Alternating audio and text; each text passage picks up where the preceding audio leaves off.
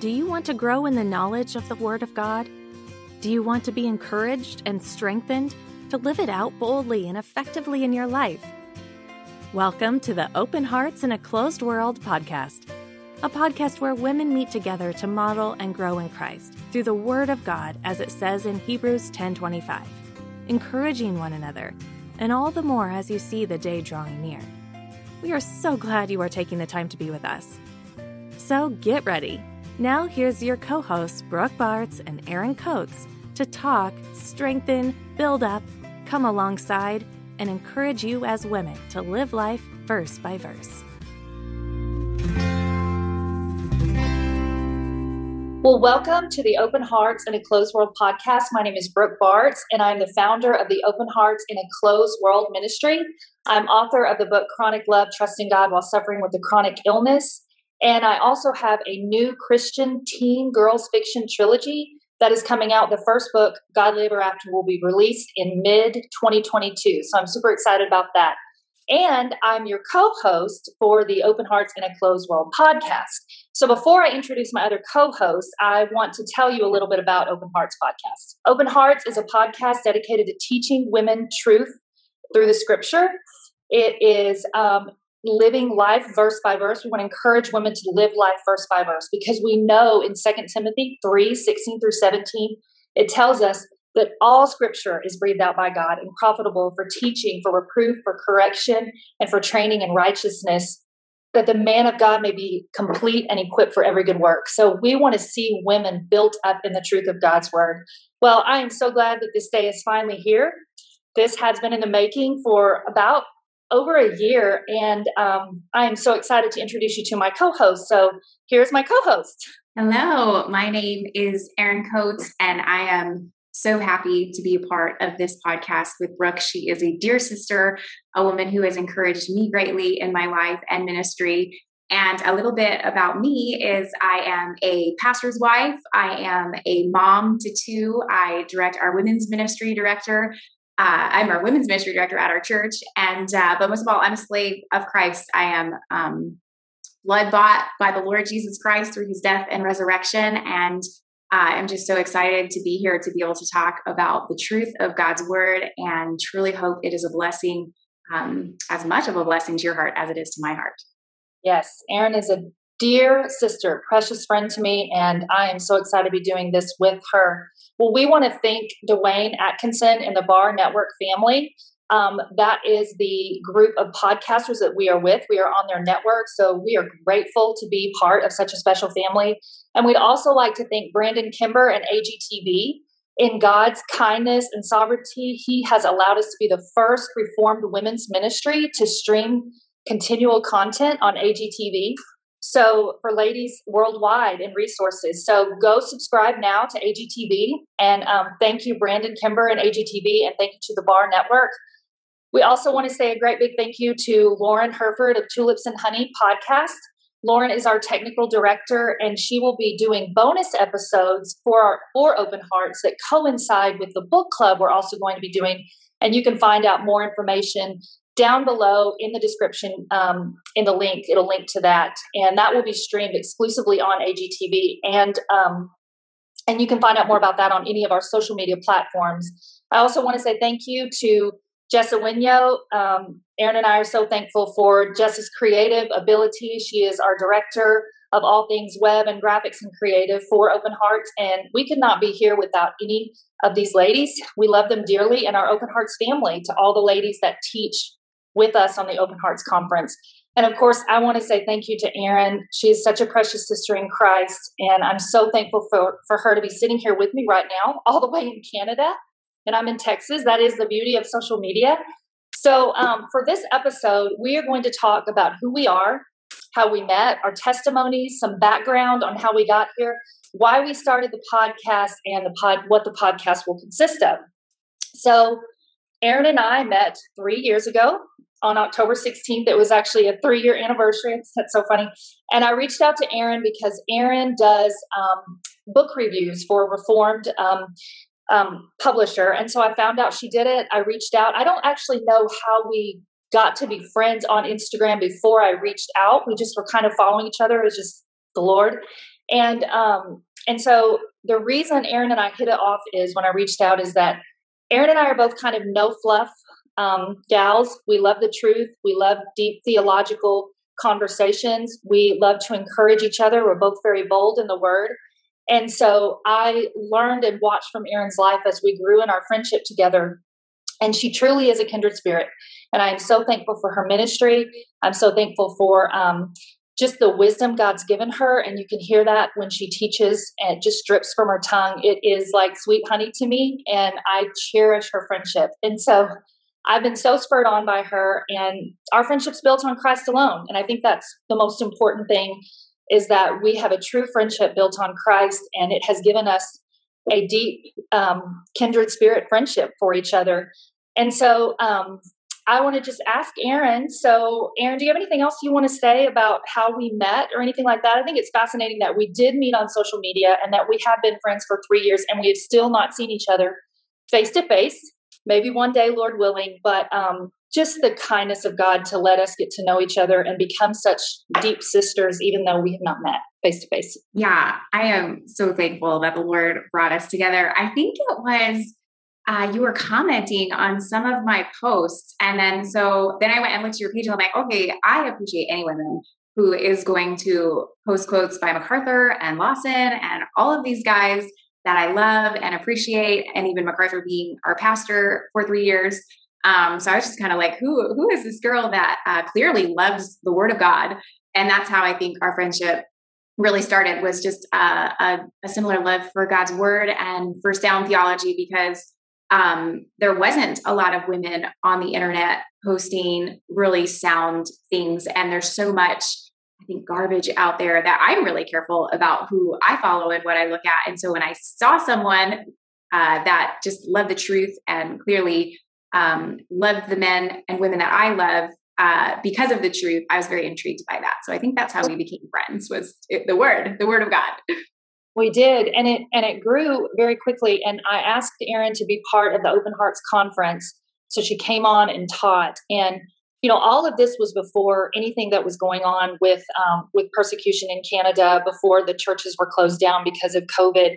And Erin and I were both very bold on standing for your church needs to be open. You know, we, we stand behind that 100%. And so when I saw the stand that James took, um, you know, I, and being there for Erin, and, and I'll never remember, I remember Erin started to, we had a couple of emails back and forth where she said, Will you start praying? Because it was around November and um, things had kind of started ramping up. And one of the things that I remember the most about Erin um, is I remember when she told me that she had started preparing her boys um, that they had started really reading Bunyan and watching it and talking about um, faithful men and what that looks like as a pastor to defend your flock, even till death. And so, um, just her heart to stand behind her husband and to um, watch what he did and to faithfully then carry that torch as his wife to um, speak for him when he couldn't in prison and to herald the gospel, to keep spreading the message of Christ and that the church needs to be open and this is where we gather and this is where we have our one another's and this is you know where the local body is called to assemble corporately. And so it was important to see that our friendship you know before it was even that it was strong but then after that it became even stronger. And i felt like over here that i was fighting i was fighting for them and i was fighting for the canadian churches and i was fighting for churches here to to stay open and to uphold the truth. And Erin, as you and I know, we saw churches just fold left and right. And that was so disheartening. And so Erin and I just gained a whole new level of trust and love and friendship in Christ when that happened. And so to know that the Lord brought us together even before that time, I think is just amazing. And it just shows what friendship can happen, what can happen with friendship when it's built on the the the cornerstone of Christ. And so Erin, why don't you tell us your testimony. Sure. And just to uh, make a note off of what you said, like glory to the Lord alone um, for that, because you know a lot of what people didn't see behind the scene is like the weakness and the fear and the anxiety and all of the stuff that you're battling through.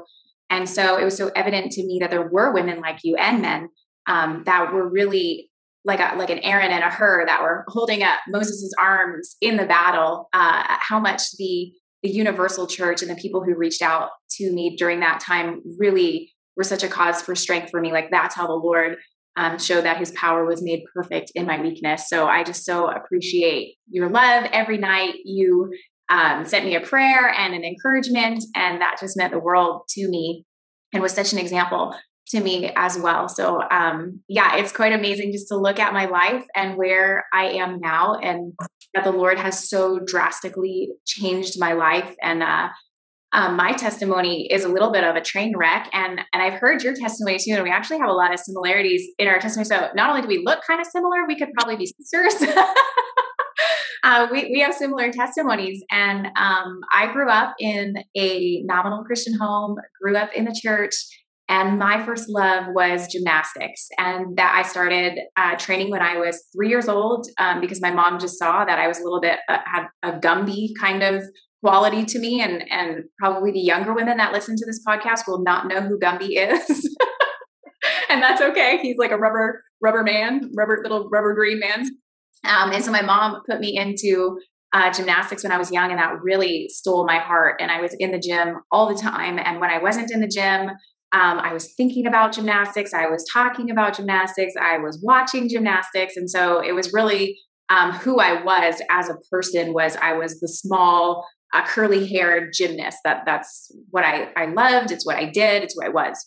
And uh, and I think it's so important for parents to be training their children to know that their identity is found only in Christ. Because when I was 15 years old and I quit gymnastics, I didn't know who I was. And so that started just this pursuit of who am I? What is my identity? And unfortunately, because I had just gone into high school, um, I started to hang out with people that were, was really the wrong crowd. And they started to pull me in a direction of just substance and immorality. And I was thinking about it this morning and thinking, I just had no backbone. And because I was trying to find my identity and who I was, like I wanted to be loved and liked and um, I really gave way to peer pressure, and peer pressure was so massive. And when you don't have the conviction of the word of God to stand on, you will compromise on anything. And so I remember even kids just making fun of me in my teen years because, um, you know, I was the church girl and there was an innocence and a purity. Now that it doesn't mean there wasn't sinful depravity in my heart. There, there was just an innocence in me in that I wasn't knowledgeable of what the world had to offer.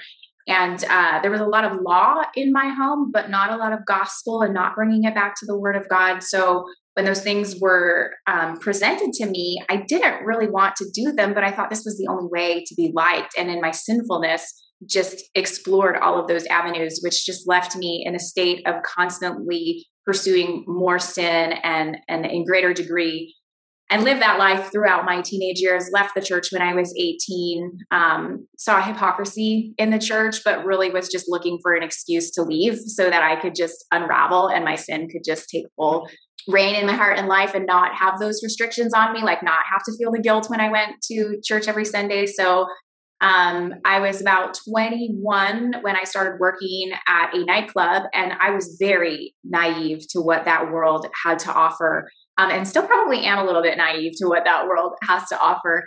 And uh, so I was putting myself through business college and um, was was working at night, and I had met this guy and um, was really treated like a princess, and ended up getting pregnant.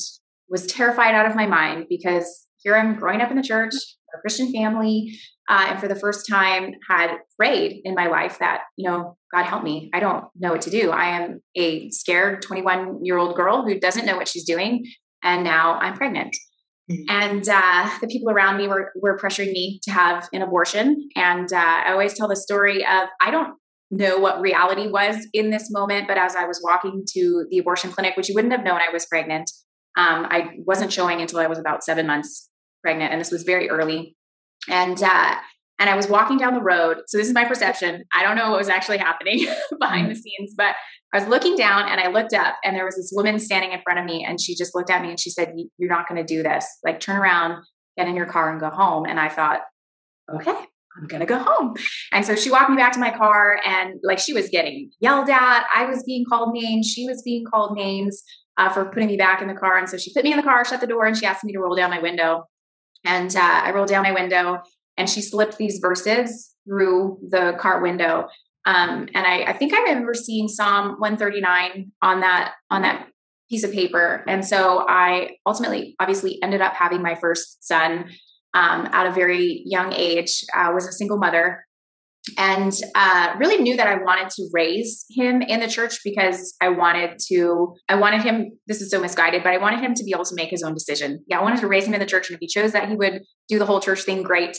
Uh, if not, then you know I've done my job as a mom. So totally misguided. So I would take him to church and uh, and remember uh, the pastor talking one day that he was taking the college and career um, to see the Passion of the Christ. I never really thought anything of it, and uh, just kind of kept living my life. You know, I'm working, I'm taking care of my son, and bringing him to church not every Sunday, but often on Sundays. And then I started um, dating a long uh, time friend of, of mine, and really started to fall back into just a, a depraved lifestyle again and uh, and I got pregnant again. And I thought, you know, how can I how can I do this? How can I have another child? Like I already have a child. I'm a single mother. I can't go through this again.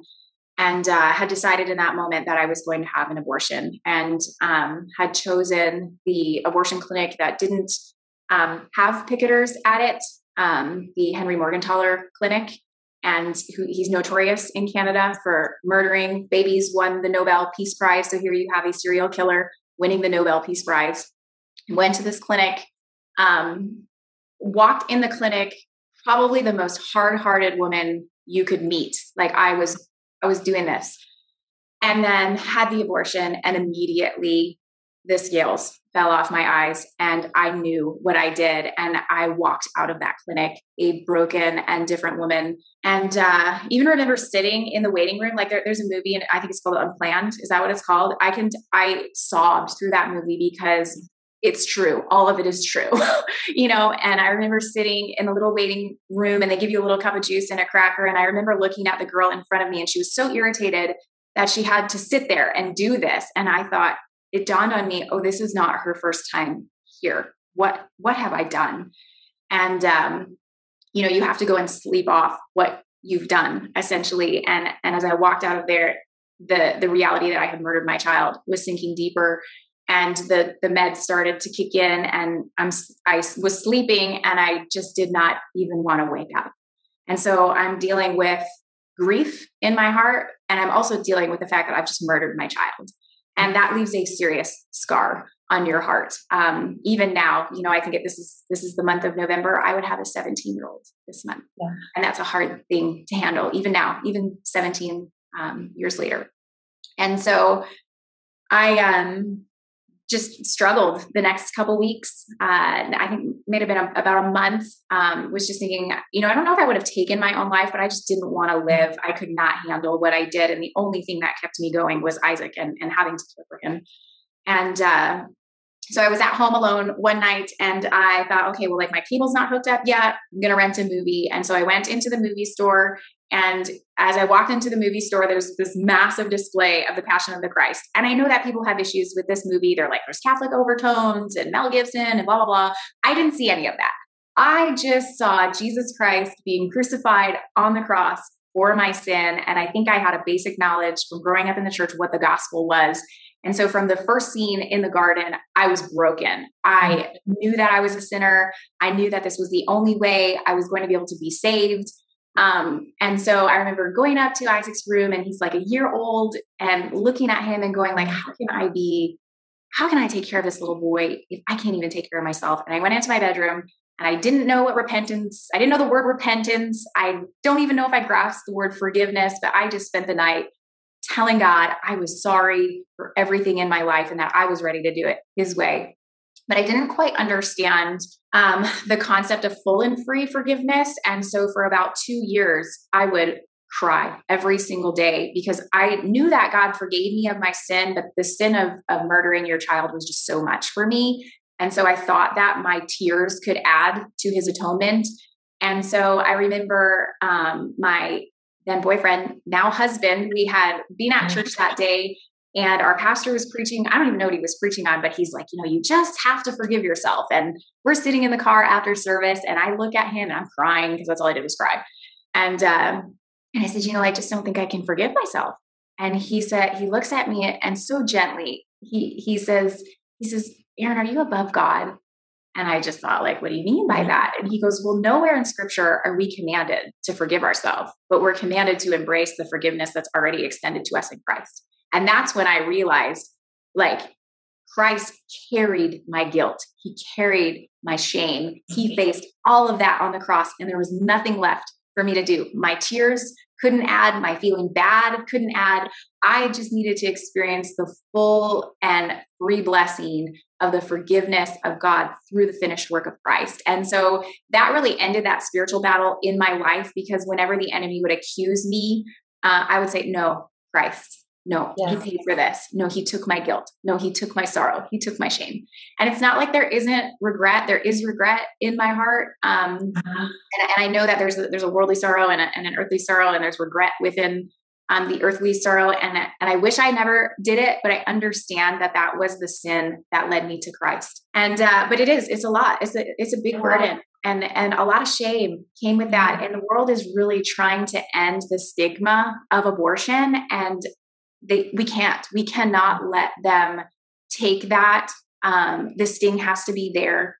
You, you are taking the life of your child. And I think even as I grew as a Christian, and I remember even being at seminary, you know, as I grew and understood this the sanctity of life and of motherhood, just the the the understanding of the weight of what I did only increased, which meant the cost for Christ only increased for me. So the more that I saw my sin, the the the more um, that I understood the depths of it, the more glorious the gospel became to me. So instead of going back to the place of guilt and shame, I just kept going back to the cross. No, Christ did this. And so I am so thankful that he would save somebody like me. And then uh, the first time I actually saw James was about a year and a half after I was saved. We were in the same church, and he was he was being baptized, and I saw him up there. And I thought, oh, that's the kind of man that I want to marry. like he was just so passionate about the Lord, and uh, and then we met probably I think it was about six months later we met, and we were pretty much inseparable from that point and our relationship was just kind of you know we we dated i think uh, for about a year and a half and then we were engaged for two months and then we got married and then we went to seminary and ministry and like it has just been one wild ride after another. Um, but yeah just to see that the lord would take a woman like me and, and, and a lot of people are shocked when when they hear of my past because they're just like whoa like i thought you grew up in the church, I've been a Christian your whole life. And it's like, no, I have not. I was saved when I was um, not not quite 23. Uh, so later in life, so I have a lot uh, that I've done and a lot that I've seen. Thankfully, a lot that the Lord saved me from and kept me from. I could have done a lot worse had my heart been free to do that. Uh, so I am just thankful that he would save somebody like me and then mm-hmm. and then put a, put me into ministry in whatever facet that is. It just so happens to be the wife of a pastor, um, but even to just be a part of his church and be a part of his body is just something I am so I understand that privilege and don't ever want to take for granted his kindness to me in doing that. So that's such a that's such a sweet testimony of God's forgiveness through you know every kind of impossible suffering trial that you could think of, any kind, every kind of immorality. You know, women think, "Oh, I'm so far from God. There's no way He would save someone like me. Look at my past. Look what I've done." And um, it's just, just the beauty of who He is and His grace. You know, there are no prerequisites that God has for who He chooses to save. It is preordained. It's predestined, and He calls us and He sets His love on us, and um, and He takes those that are that are filthy you know, that are unclean. And that's what he does. He makes us clean. And so those that are broken become whole because we now have Christ as our Lord and Savior, and, and we have the Spirit living within us to, to help guide us through this world as we make choices. And so um, it's amazing that your heart is so for fighting abortion. And obviously it would be because God gave you such a um, sense of that sting, like you said, when the abortion happened and what you carry. But that's also such a testimony of His goodness to be able to take you and help you live through that, walk through that, and help other women through that. I think that's a ministry all in itself that he's giving you, even on the side. You know, you're very passionate about that. And, you know, I just want to say on a side note, there's a wonderful book by John MacArthur called Safe in the Arms of God. And, you know, and I know Erin, if you need to reach out to Erin to talk about these things, I know she would love to. And we're going to list our um, personal Instagrams down below um, in the description because um, we're also going to be on YouTube with the podcast, um, not only on AGTV. So you can watch it from YouTube as well. But that's just, it's just so great to know that God works through broken people and He he loves us because he sent his son to die for us. And that's really what it is if we repent and you recognize that. And so, just a gracious God to work in the lives of very broken people. So, um, well, um, so so that's your so that's your testimony. So my testimony is um, it is similar. Um, I did my my whole focus was sports. I loved sports. I grew up playing sports. Um, volleyball, basketball, softball. And then in junior high and high school, I really started focusing on volleyball and basketball. And so I started going to camps and AAU and club volleyball. And that was just my life. And it was my life because in high school, I grew up in a Methodist background. So, you know, everybody knew who God was. God was a he, she, whatever it was in the Methodist background. And, um, you know, we had a female associate pastor, you know, but, but going to church meant that I was saved. That's what I thought. I went to church. In fact, every church on the street corner they're all saved people in there. We're all going to heaven as long as we know who Jesus is. That's what I thought the gospel was. I also thought the gospel was at Christmas when we got to see Jesus in the nativity scene. That meant I was saved because I understood that Jesus was born a man and that, you know, he was here and he came and he died and that was it but there was no repentance there was nothing on me understanding that i was a sinner that he was a holy god that i had to have my sin paid for because wrath was on me and his wrath was on me. And so you just kind of lived your life as you wanted to. That's what I did because I was a Christian. I had my ticket. I was going to heaven. Everybody was. And so I was part of FCA. I was part of Young Life because that was athletic. You know, that's what athletes did. And and in and when people interview me, they are you know they're shocked to know that not one person from when I was a baby, you know, all the way up until high school, never shared the gospel with me, the true living gospel. You know, I think we all just thought we were we were going to heaven because we knew who Jesus was, you know? And so um, I went off to college. I got a volleyball scholarship and I ended up staying and playing at a different college because I started dating a guy. And that's really where my new identity or my new, um, I thought, satisfaction came from was this guy because he treated me you know, well. And um, I finally felt like I was pretty enough, I was worthy enough, I was good enough because I had a boyfriend. And and to me, that meant that I was um, I was worthy, I was good. And so I stayed for that relationship, and then ended up breaking up and going off to Texas State in San Marcos, Texas to play volleyball there and decided when I got there I just want to party. Like I don't want I don't want any restrictions. I don't want anyone telling me what to do. Um, I was very sex- sexually immoral. Um, I was sexually assaulted by several guys at one time. And, um, you know, I look at my life, and that's when the fatalistic view comes in. I'm starting to get sick. I don't know why. Um, so I just let myself go with immorality. It was like I just opened the gate, I ran through it, and no one could hold me back. I just wanted to um, live life the way that I wanted to live. And if I live life the way that I live, I could kind of put that in the back of my mind what happened. Kind of like, oh, well, that's what everybody does. Everybody parties, everybody's sexually immoral. Um, that's just what girls do. And if you want to have a boyfriend, that's what you do. That's the world tells you how you're worthy. And so um, I continued to just, you know, be in this lifestyle. And um, Brad had gotten a, and I've known Brad since I was a little girl. We actually grew up in the same Methodist church. Well, I don't want to call it a church, but we grew up together and I'd always had a crush on him. Um, when I was little, I had three prayers that God would save the starving children in Africa, that I would marry Brad Bartz, and that He would keep my family safe. You know, and um, so Brad gets a scholarship to play football at, at Texas State, and we become friends because we start hanging around the same group. Now I'd known him forever. My sister and he were really good friends, so I kept up with him all through high school in the newspaper for football and all those things, and always had a crush on him, even though I'm older. And so um, when he got a scholarship to Texas State, we kind of picked back up with our friendship because um, we ran around with the same group. I was had um, I was living in a uh, in a house with um, some girls that were cheerleaders and some of them played sports. And so we all ran around. And as an athlete, they were required to find an on campus ministry because it made them look good, kind of like the outer looks good, but the inner was, you know, behind closed doors, these athletes were living, you know, immoral lives. But if you could say you went to church or on campus ministry. So I began going to the on campus ministry because Brad was going to be there. And that's the first time that I ever saw someone um, with a Bible open, um, praying, reading, worshiping the Lord. Um, in song. And that's the first time I ever heard someone present um, the gospel. Now, I did not understand it at the time, but I was inquisitive. And so I kept going back because there was such a sense of peace there. Um, and I say now I didn't know, but it was joy.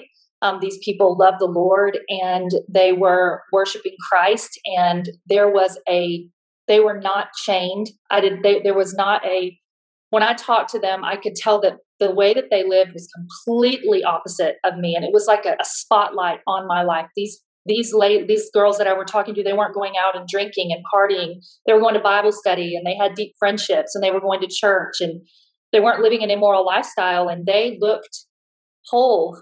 They looked rested at peace, you know. And obviously now I know it was because they knew Christ and they had the Holy Spirit. And so I began um, going back and then I heard the gospel and God dropped the scales off my eyes. My ears were open. And I did. I felt like chains had been taken off of my wrists and my ankles when I heard the gospel. And there was a huge sigh of relief that He had forgiven me. So I heard the gospel at um, this on campus ministry, and I went home and I asked my roommate if she had a Bible, and she did. And so they went out for the night, and I stayed home and I read Romans and I read the gospel. And I understood that Christ died for my sin, and um, that if I repented, if I turned to Him, if I placed my faith in Him alone and no longer lived for myself and the world, and understood that God was holy and that He'd taken my sin from me if I repent and place my faith in Him, that I would be saved. And and I got that. That made sense to me. I had been living a completely immoral life. Um, my God was myself, and so to um, to have that burden lifted, to know that I could cast my cares on him, that he had forgiven me as far as the east is the west, my sin just freed, it just freed me. And it gave me such an excitement. And you know, you, you talk about when people are saved, there's a change in their heart, in their appetite, in their um, in what they desire. I desired to no longer live like that. You know, I knew that I was free. I knew that I was not captive to that sin, and I did not want to be in that immoral lifestyle. And I started from that night. Like I did not drink anymore. I did not smoke anymore. I did not, I was not sexually immoral anymore. Um, and I found a church. I started plugging into a Bible study. And I actually told Brad, because, you know, I'd been in love with him since I was 10 and he was my idol. And basically, I told him, I cannot run around with him anymore. I cannot be yoked to you. You're an unbeliever. And, you know, I am a new creation in Christ and I do not want any temptations. And I prayed and I prayed and I asked the Lord that the next man that I dated would be the man that I married. I wanted to, um, and you know, people have different things they believe on courtship or whatever, but for me, for my life, from what I had been through, I knew that the next person that I dated, I wanted to marry, and I was going to be very careful. You know, Christ had paid for my life, I was bought. I was purchased, I was free, and I did not want to entangle my sin, myself with any sin. And I knew that I needed to wait. I needed to wait on the right the right person if, if the Lord had someone for me. And in that time, I just pursued God. I pursued how to live a godly life as a godly single woman in college, and I did not want any distractions. And in God's kindness, Brad actually went home over Christmas. He got saved. He came back, and I was praying at this on campus ministry. And this is just what happened. And I said, You know, Lord, I, even if the guy you picked for me just comes up and touches me on taps me on the shoulder you know and and the next thing I, there was a tap on the shoulder and it was brad and, and only god can do these things but he does hear our prayers and and i don't you know i'm not a mystic or anything like that but it just shows the love of our father that he hears our cares and he hears our prayers and to know that Brad had been my idol my whole life and then to give him up and then the Lord and his kindness to give him back to me just shows what a great I just will never ever forget that. And you know Brad was drastically changed as well and we can you know talk about that another time but you know we have been married for over 20 years and we got married in college and um and we adopted our, our baby girl. So i'm a, a, wife and a mom and i stay home you know obviously and brad has been my caregiver since i've been sick and my um, my rock. And and so we both have godly husbands and you know i think that the lord and his goodness to us when we when you and i got saved our hearts were set on christ and we wanted to live for him in his word and his truth. And we understood that um, that that our past and our past relationships that we were worthy of who God had for us. And if that meant we needed to, you know, be single or wait, but we were not going to settle. You know, we wanted a godly man. And so, you know, it's such an encouragement to teen girls that are listening and college girls and single women to you know trust the lord that he has his very best for you. And if you know if he wants you to be single he's going to equip you to do that effectively and faithfully and with a heart that desires that you know. But he truly gives you the desires of your heart. And obviously the desire of my heart was was brad and the lord knew that. And so to have him as my idol since I was 10 and then the Lord allowed us to get married in college and then just start a life like you of just ministry. You know, we just started. We just dug right in. And so that is you know, our, my testimony as far as becoming a believer in Christ, I repented in college.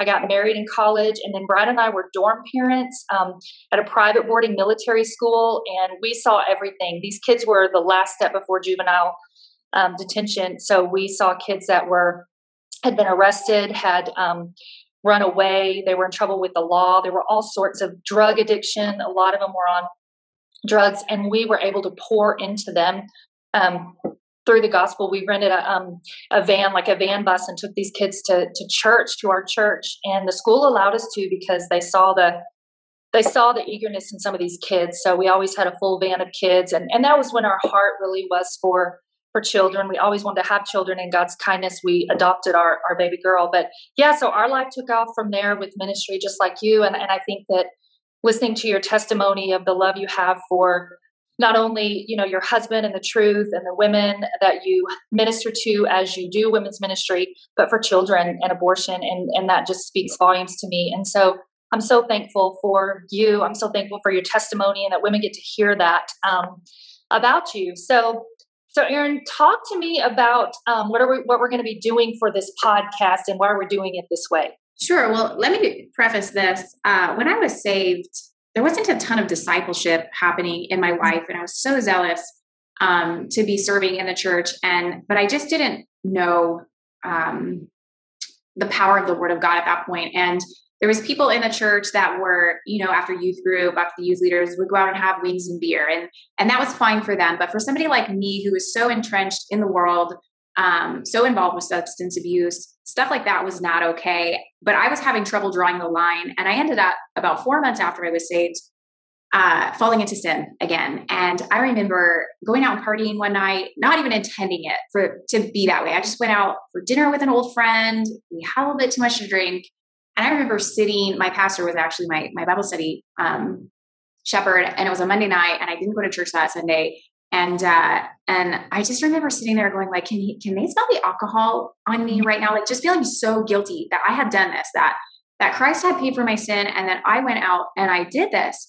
And for me, it that moment for me was like, I need to know what does God require of me, and that just started me ripping my way through scripture, reading it from cover to cover. What is God's expectation of me now that He saved me? Because He's saved me for a reason. And, you know, going to all these various churches that were about various things and not the just the word of God was leading me astray and wasn't helping me put sin to death and pursue holiness and um, and so I had to fall into sin to really realize, like, oh, like, what did God? He, he didn't just save me from sin; He's saved me unto Himself, and that I am to be holy as He is holy. And uh, so I think that's why we really wanted to have the podcast the way that we do, where we are teaching the women the Word of God. The number one um, kind of comment that I get on my page, or one of the number one uh, things, can't have more than number one, but um, is that women don't have strong women's ministries. And as much as women want wisdom on how to live through this time and how to deal with motherhood and how to be a good wife, um, you can't do any of those things if you are not first digging into the Word of God. And so a lot of times people will say, to me like what prepared you for this time and i don't have any like super exciting method to tell you other than the ordinary means of grace, which are extraordinary in and of themselves, which is the word of God and prayer and fellowship and the ordinances, baptism, the Lord's Supper, the providence of God. Um, and so that's what we really wanted to give women with this podcast is the word of God so that it transcends any situation that they're in so they can go, oh, I know what God's word says about this and to live it out. Um, but we really wanted to do something a little bit different and kind of go verse by verse uh, through through the scripture. So, Brooke, do you want to just expand on why we chose verse by verse? Yeah. So, um, verse by verse is important because everything in God's word is applicable to our life. Every little comma, every little tittle, every little therefore, every little but, every little and, because verse by verse is what is going on, when it was going on, why and where in the context of when that was written. And we know that God's word is inspired. We know that it's holy. We know that He sent men, and through their personalities, He breathed into them what He wanted them to speak and write out. And so, looking at God's word verse by verse, we don't need anything else. You know, we are so quick to grab a self-help book or you know turn on a motivational um, movie or listen to a song that we think is going to fill us up and give us what we need in christ. And you know one of the things that i love about erin and, I, and our friendship is that it is built on christ. And i know that my sister is studying. I know that she's preparing. And you know christianity does not happen by osmosis it is a work, a disciplined effort that we have to put ourselves, put our noses in the Word of God and study, read, meditate, um, pray.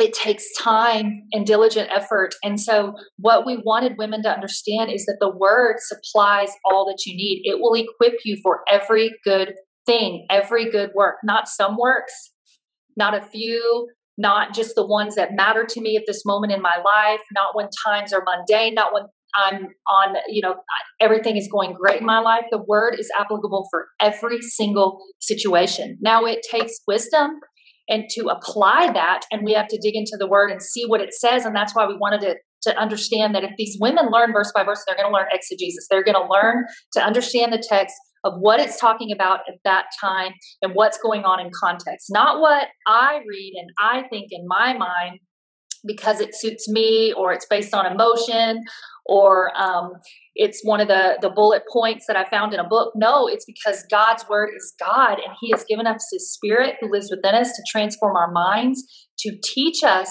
how to understand his word. And so if we if we bring women back to the word and we give them an excitement for the truth of God's word, they're going to find how to handle those situations in life through God's word, not based on what's going on and look, how do I assess this? The answers are in God's word. And we do have, there are issues of conscience, obviously, and we have to apply, you know, those to um, the word of God. But in every single word, there's wisdom because he gives us his word to to read and be fully equipped.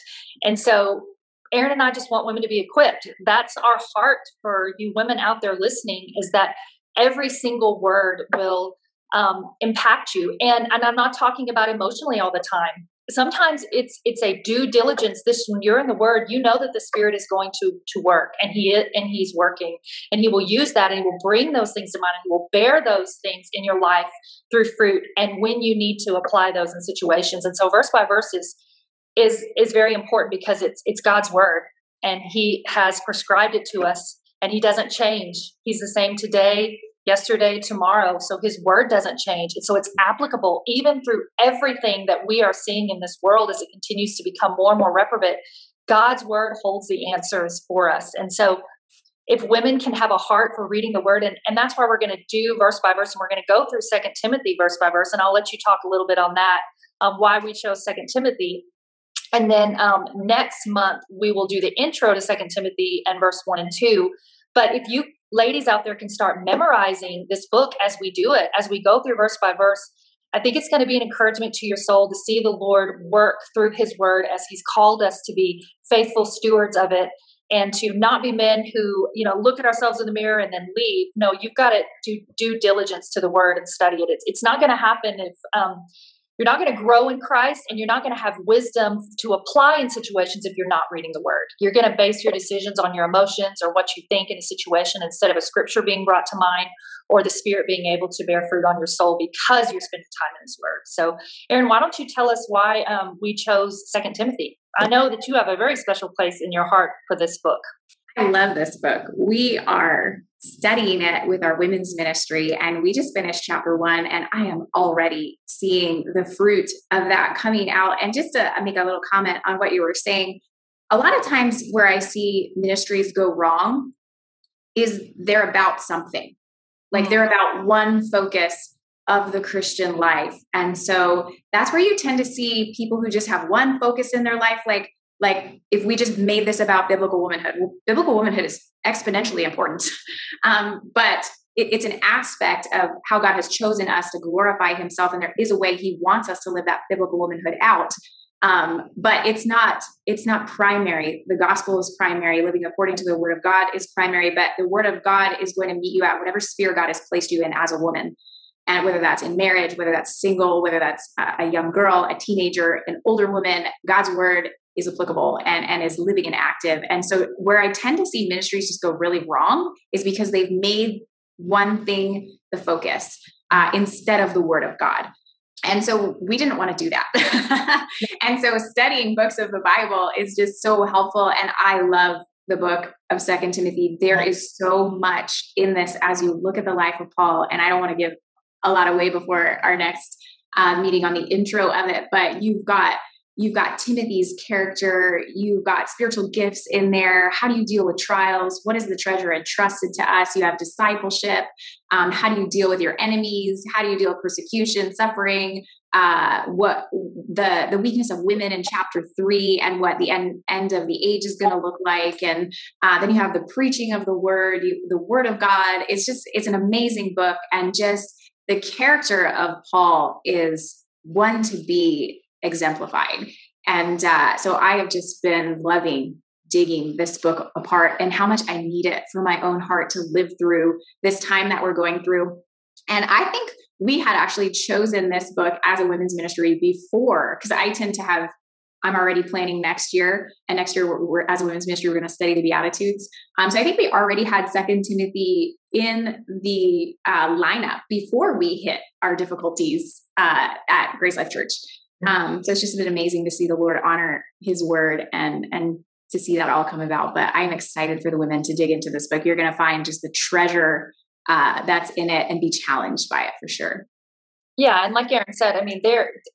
I know that women, you know, who who have written in have said, you know, are you going to cover, you know, controversial issues and politics and mask mandates and being woke and critical race theory and social you know all these things we've heard but but what, but what we want women to know is that paul addresses timothy to stand up and to fight against obviously false teaching to avoid error. And so yes those things will be covered but it is in the sphere of how do we what does the verse tell us in this context and how do we look at that in our lives to live that out? And and and my heart for second timothy goes back to Erin a little bit because, um, you know, Paul and Timothy, um, Paul loved Timothy. He prayed for Timothy and he had a deep burden, even when he was about to lose his life, to encourage um, Timothy. And that friendship, that is built on the bonds of Christ. And when I think about Erin and I, that is a deep, you know, longing that I long to see her and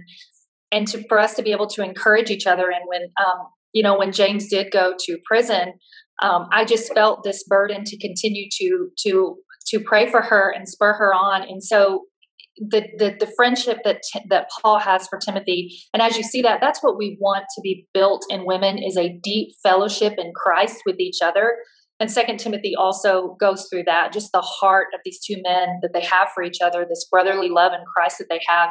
And so um, and Erin talked about, you know, what where women's ministries go wrong, and they focus on, you know, one topic and this, and they also focus on programs, and you know, and so this podcast was a way for if women. This does not replace church, obviously. Like this is not the local church. We're not, you know, saying that we are your women's ministry teachers. We are just leading a podcast, giving you truth um, to be able to apply through this book, and so that's what we're really excited about is being able to um, teach on this book and the truths in scripture and how they apply to everything in our life because the word of God is applicable to everything. So um so Erin, what can ladies do to get ready for this next podcast? Well, we are going to have lessons available. So the lessons that we've done with our women's ministry. And, and another thing that I really want to point out too is a lot of where women go wrong or women's ministries go wrong is where's your male leadership? Yes. Where are your elders? Where are your leaders? And so, with our women's ministry, I am the women's ministry director, which I would say to our women is just a fancy way of us saying to you, I'm the mediator between our elders and the women, and I'm bringing their heart to you. Um, mm-hmm. and so that they're able to shepherd the women of Grace Life Church. And um, and so everything that we do is done under the leadership of our church and uh, and and I always say is an extension of the pulpit ministry. So so how our women's ministry functions is not any different from any other ministry that is running in churches. And I have women contact me all the time where they just have this women's ministry that's a separate entity that that's working completely separately from their leadership, from their pulpit. The, the whole point of a women's ministry is you can see it pointed out in James 1 where it says, um, and and putting aside all filthiness and all that remains of wickedness and humility receive the word implanted which is able to save your soul.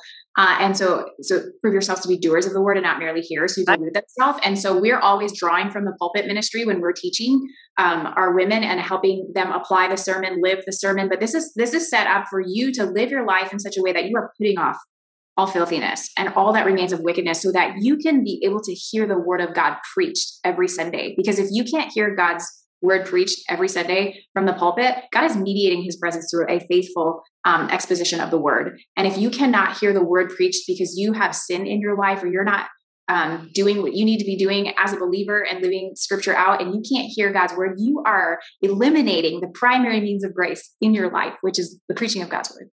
Um, right.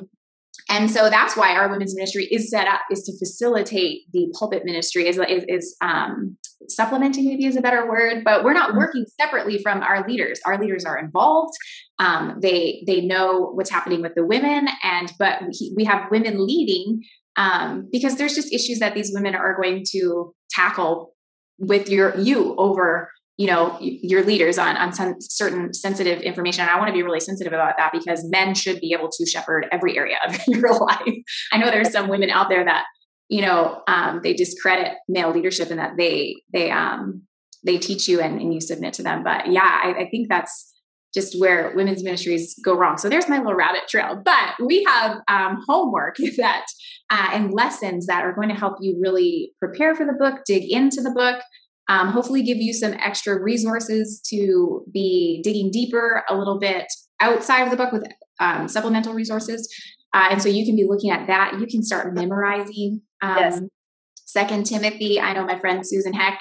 Uh, she does not teach a book unless she has it memorized. And that is a huge standard to live up to. Um, and she is just a wonderful resource on the significance of memorizing scripture um, and obviously praying that the Lord would do a work in your heart, that you would be able to um, have eyes to see and ears to hear, and that the Lord would give us uh, wisdom. And um, so I would say that's the work that that could be done now until we meet again.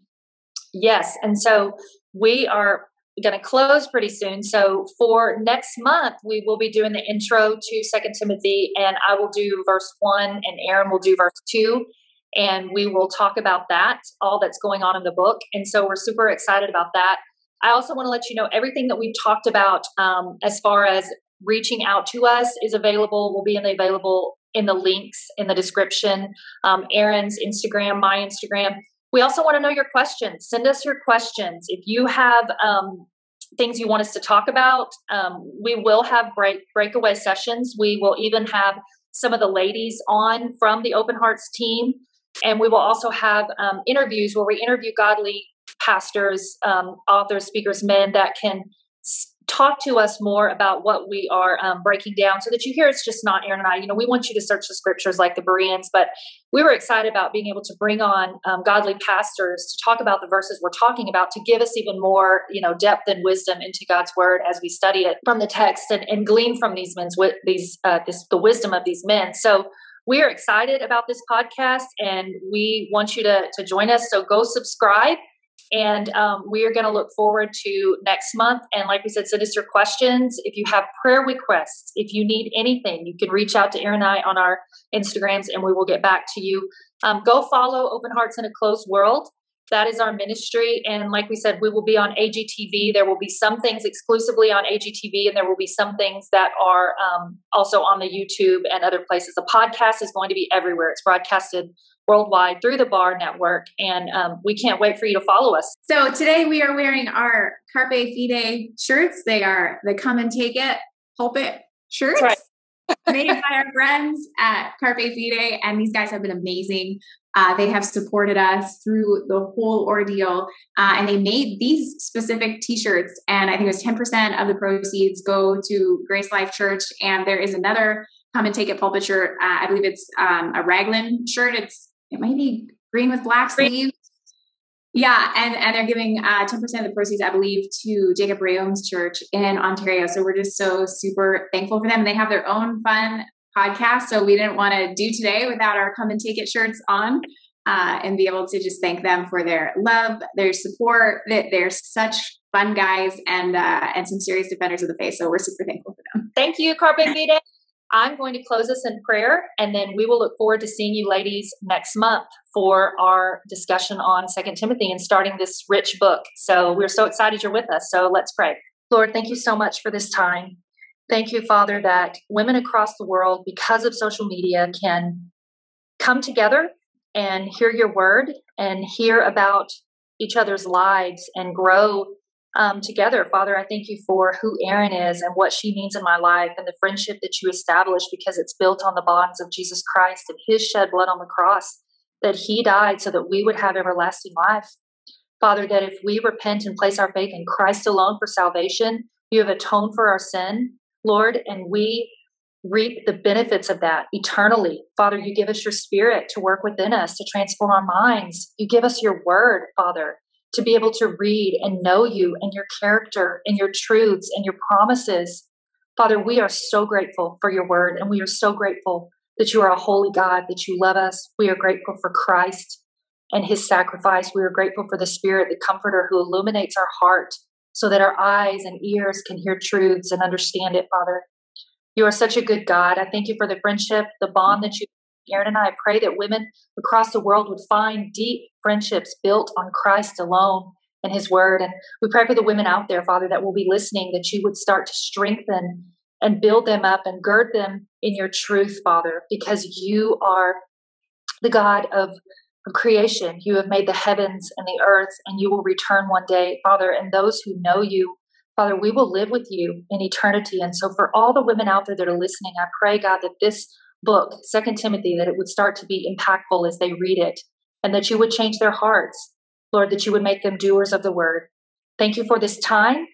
Help us to be doers, like we said, of the word and study it and meditate on it as we prepare for next month. And we just pray you would bring friendships, that we would get to know women, even though it's over the internet and social media, and we would be able to be in their lives. And Father, you would just um, bring women to faith they would hear the gospel, Lord, and you would work in their hearts to save them. We thank you for this time. We pray it all in your precious Son's name. Amen.